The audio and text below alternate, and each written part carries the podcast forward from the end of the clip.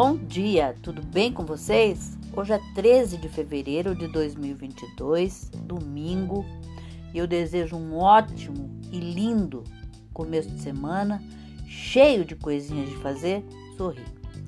A receita de hoje é uma receita bem rápida, é um queijo catupiry caseiro, e os ingredientes e o modo de fazer são dois copos de leite integral, duzentas gramas de queijo de Minas fresco ralado, sal à vontade, dois tabletes de manteiga sem sal, quatro colheres de sopa de amido de milho.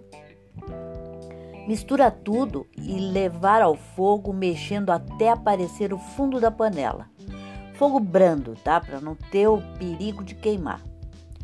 Coloca-se depois em forma úmida, em potes ou copos de vidro. E leva-se à geladeira. Olha que coisinha mais preciosa. Vamos economizar. A ordem é economizar. Espero que vocês tenham curtido e até amanhã, se Deus quiser.